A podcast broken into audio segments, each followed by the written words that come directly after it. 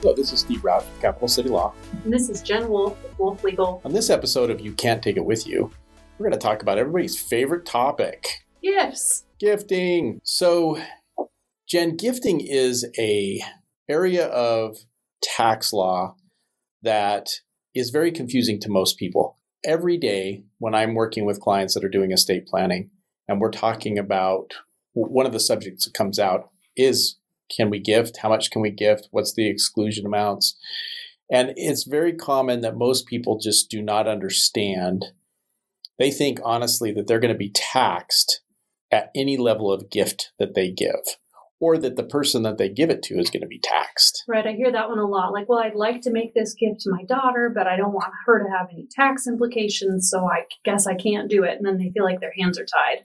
Exactly. And so in this episode, I think our biggest thing should be to clarify this, to make, you know, tax law is always very confusing, but we can bring this to an explanation where it helps everybody, I think, understand that gifting is actually a good thing, something that you should do if you have a want to do it. And we'll explain the, the tax ramifications and issues associated with it. So when we talk about gifting, you can gift anything. You can gift property, you can gift cash, you can gift an account, you can gift a thing like a ring or a, you know a car or anything like that. The question becomes do you what's the value and how much can you gift in any particular year without having to tell the IRS? Yeah, so the IRS has decided that keeping track of small gifts is really just too much of a hassle. They have a lot to keep track of. And so the limits that are in place uh, as of right now are you as an individual can gift to another individual up to $15,000 in a year. Or if you're part of a married couple, you as the married couple can gift to an individual up to $30,000 in a year. And you don't have to file any sort of gift tax forms, and the individual who's receiving the gift from you also doesn't have to file any forms with the IRS. And the important thing to note there is you don't have a limit of only being able to gift to one individual in a year. You can give to as many individuals as you would like, up to that $15,000 per person or $30,000 per married couple amount without there being any sort of requirement to report that gift to the IRS. Yeah, so I could gift to my next door neighbor if I wanted to. I could say, you know what? Hey, I've got some extra money. I know. Hey, that- I'll come and move next to you. If that's what's happening in your neighborhood. That's right. I'm, I'm walking down the street just giving giving out gifts. Um, but that's an important, I think, distinction that most people need. To. Sure, To, it doesn't have to be a family member. it can be anybody, and there are people that do that. They'll they'll they're just very giving, and they will give to their neighbors and their friends and and their family. But I would think most commonly it's parents who see a need or an opportunity and they want to gift to their children. And so they take advantage of being able to gift up to those limits. What I have found though is most people don't understand maybe even that there are limits and they will just go ahead and gift and not even think about it. And then we start talking about it and they're like, oh my gosh, I, I gifted this either property or something of value and it, and it exceeded that $15,000. They're concerned what's the ramifications? So, what is the ramifications, Jen? If you gift in excess of fifteen thousand, what are you supposed to do? So if you gift in in excess of fifteen thousand, you're supposed to file a form with the IRS notifying them that you made that gift, and it doesn't cost you anything. It doesn't cost the person that you gifted, but what it does is act as a set off against your lifetime exclusion amount for federal estate taxes. So right now, the estate tax limit per individual is $11.5 million. So if you have an estate that's under $11.5 million or $23 million as a married couple, there won't be any federal estate taxes on your estate. Here in Idaho, we don't have a state estate tax. Correct. So if you if you gift in excess of that fifteen thousand dollars, you just need to notify the IRS of that so that it can count towards that lifetime exclusion. Yeah, no, and, and, and that's exactly right. Is that when you gift, and, and we want you to gift. If you have that desire, go ahead and gift. It is a what we call a gift tax return. It's a form 709 that gets filed at the same time that you file your um, income tax return that next year. And that form just tells the IRS how much in excess of that $15,000 to any particular person you you gifted. And so where this comes into play most often is parents oftentimes will look at this and they say, well, my child needs help. And so we want to gift them some money to be able to do that. But we don't want to limit that to just the 30,000. Maybe we need to gift them $50,000 to be able to assist them. And that's fine. And, we, and you should do that. What we need to do then is just tell the IRS that you then exceeded that $15,000 by those dollar amounts. And like you said, Jen, it just reduces your lifetime estate tax exemption amount. So the IRS calls it a unified credit. And what that means is, is that your estate tax and your gift taxing are unified. They're they're combined and they're taken into consideration. And so during your lifetime, if you gift over that 15,000 and you file that gift tax return, it the IRS is just going to subtract off of your estate tax exemption amount the amount that you exceeded that 15,000 in any particular year. And that so that just when you die, then the IRS looks at it and says, "Well, gosh, did their estate exceed this exemption limit? If it did, then there's going to be an estate tax. If it didn't, then there's no tax." But there are some circumstances that are important to note where you can gift more than that $15,000 in a year and it is not counted against your exclusion limit. So one of those would be, you know, many of us have heard of this concept of a 529 plan or a special fund that can be used to grow interest on monies that you place in there for a child and then ultimately those funds can be used for educational purposes. Well, if you gift into a 529 plan, you can make a five year gift all at once. So you can gift up to $75,000 into that fund as a way to jumpstart it and allow that compounding interest to do its work.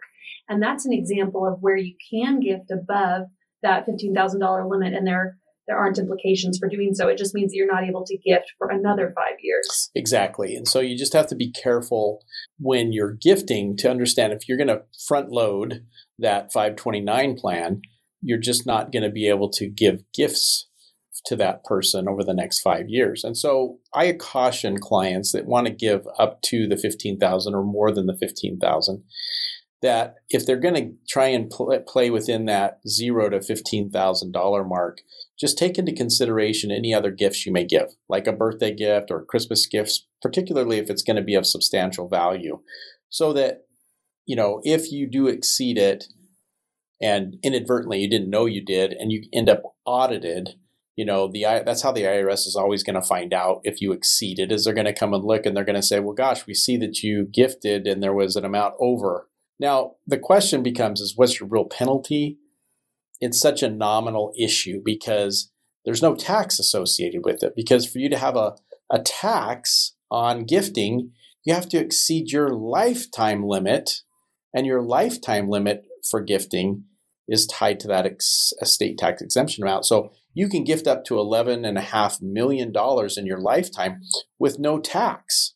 I don't know about you, but I don't have a lot of folks in my life who are, are in that ballpark of gifting even close to that amount. For, for many of us, this is just helpful information for us to feel the freedom to gift, not because we are concerned about exceeding the estate tax exemption amounts, but just knowing ways that we can to our, our family and our loved ones. You know, some other ways that we can gift that are, may not come apparently to mind right away, but you can gift to a, special account started for minor kids, a uniform transfer to minors account. And that is a type of account that allows a custodian to be in charge of it until the child reaches 18 or 21. So it allows monies to um, grow and, and gain an interest in those accounts, but not necessarily be under the control of a minor, which has obvious problems. You know, another thing that we can consider is paying for someone's educational expenses directly or any health care related expenses they have directly. Those are also ways to gift that do not count against any sort of limits that you may have. Exactly. You can gift an unlimited amount under those, particularly under the, if you want to gift for educational purposes or for health purposes,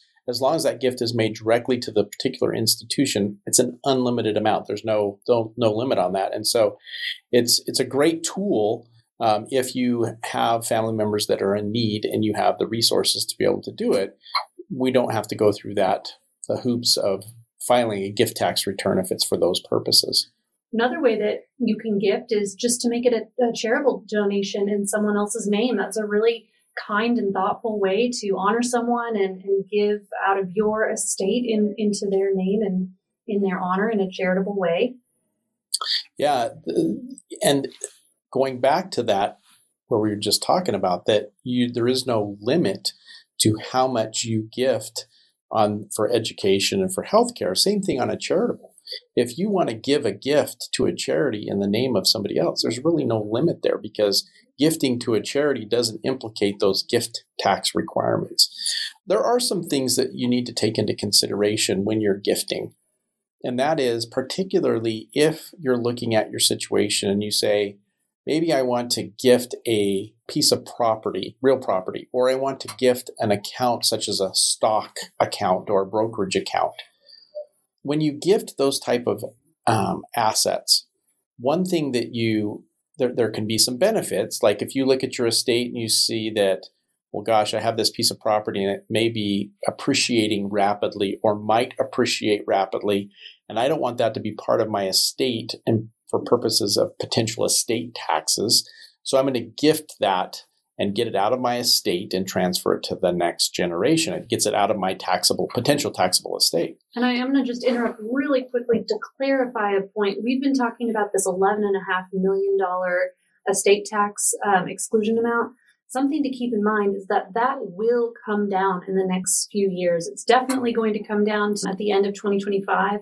Yeah, December 31st, 2025, it's a 5 million per person adjusted for inflation, whatever that means at that time. But it's also possible that the current administration could have other plans for the exclusion amount. So just wanted to clarify when, when we lead into this discussion where we're, we're headed next, where we're talking about some of the cautions to think through what type of gifts you may want to make now or what you might want to have flow through your estate. Just wanted to clarify that we will be looking at a lower exclusion amount. It's still going to be very high for the majority of, of all of us considering our estates, but for some of you who might be higher net worth individuals, it is important to know that that estate tax exemption amount is coming down in the next few years. It is. And one of those considerations on that, Jen, is that gifting right now, while those exemption limits are high, is going to be beneficial because when those exemption limits do come down, you're not going to be penalized if you gifted in excess of those dollar amounts that that exemption limit came down to. And so I know that there are a lot of practitioners, particularly those that are dealing with high net worth individuals, that are really strategizing to, to make sure that they take advantage of this going back to you know the the issues that we have when we do gifting of larger dollar value assets. When you gift you're going to give not only the gift but you're also giving your cost basis. So whatever you acquired that asset for so let's say it's a piece of real property this is a great example. Let's say that you paid $100000 for that piece of real property. When you gift it, you're gifting it to the person. They're going to receive it. They're going to receive that piece of property, which may be now $400,000, right? But they're only going to get your basis. And what is the purpose of basis? Like, explain that to us, Steve. When you're talking about basis, what does that mean for me when I'm in here or when I'm gifted this property? Right. So, cost basis is what you, the person that first acquired the property, what you paid for it. It's considered cost basis. And then if there's some capital improvements, that can also increase that basis. The reason it's important is because down the road, if you sell the property, okay, you're going to realize a capital gain. If you're the original owner of that property and you sell it, you're going to realize a capital gain on that. So from whatever your cost basis is to whatever you sell it for, that's the capital gain, and you're going to pay a capital gains tax on that. Same thing happens if I gift it. If I gift it to somebody and they get my basis, so they get my hundred thousand dollar basis, and now it's worth four hundred thousand, and they turn around and sell it, they're also going to have to realize that gain. Okay. Now, where this is an intersection with gifting and estate taxes is if you wait and you hold on to that piece of property in your estate and you transfer it as part of your estate plan. So you mean like through your will or through your trust at the time of your death? Exactly. Then the person receiving it at that point is going to receive what's called a step up in cost basis. We get to revalue that piece of property to what the value is at the date of death. and that's the basis that the new that the person inheriting receives. Okay, so let me see if I understand. If I inherit a piece of property that has increased in value to $400,000, that is the amount that it will be valued when it comes to me. So then if I go to turn around and sell it, there will not be a capital gains tax increase that I'm going to face in the selling of that property. But if it had been gifted to me and it was worth $100,000 when the person who was gifting it acquired it, and now it's worth $400,000 and I go to sell it, then there will be that capital gains increase that I'll have to figure in and deal with. Correct.